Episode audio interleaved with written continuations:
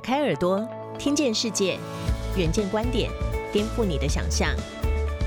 以下内容由一号课堂制作播出。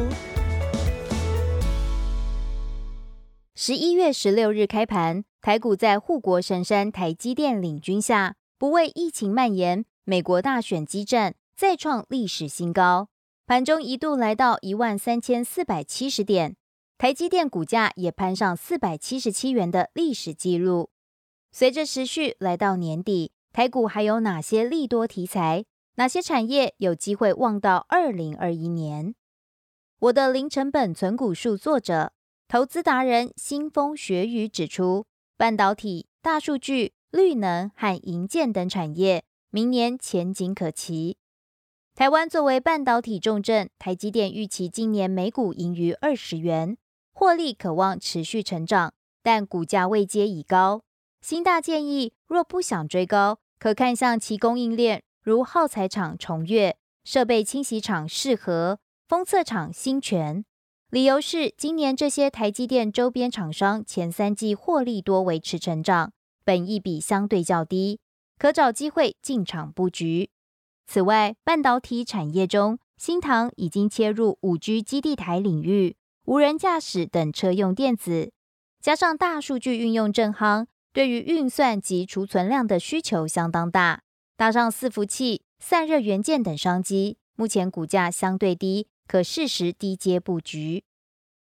同样切入大数据应用，还有广达，原本是电脑代工厂，近来不只投入伺服器供应，还跟上大数据应用，走向软体服务，提供解决方案。换言之，客户买伺服器还提供解决方案，软硬体结合下，广达今年第二季与上半年，无论毛利率、盈利率与净利率三率皆为两位数成长。新大指出，值得注意的是，广达财务长杨俊烈的财务操作可说是市场一流。广达能够相对准确配股，财报几乎没有汇兑损失，财务操作非常厉害。不过，这也是投资警讯。他说，一旦广达财务长换人，可就要留意了。苹果供应链方面，市场预估中国代工大厂立讯与红海将展开订单争夺战。投资机构预测，一旦拜登加税，红海价格较硬，立讯报价又只有红海一半的话，红海的苹果订单恐怕被移至立讯。新大则指出，红海布局电子商务。如互联网成效欠佳，库存管理方面是一个问题。不过，若红海部分脱离苹果束缚，寻找新出路，可能会有利基。新大认为，红海最厉害的就是整并。若红海可延续当年并购夏普产生的效益，建议股价在六十到七十元还可入场，超过九十就过高。船产部分，台电子公司台气电未来布局绿能。经营天然气电厂以及太阳光电，并销电给台电。除了与拜登绿色能源政见不谋而合，因应政府的再生能源政策，内需市场景气持续稳健，加上台商回流效应，新大看好台气电的未来获利成长。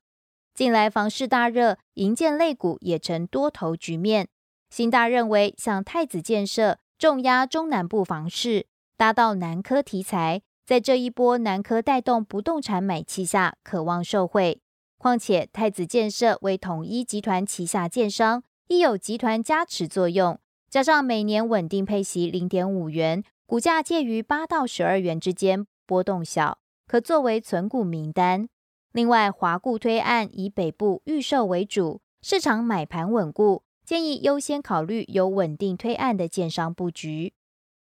至于如何选股，新大建议可留意近七年都获利且单年度营运成长的个股，最好股价区间相对低。注意该个股的产业成长动能以及公司法说会讯息。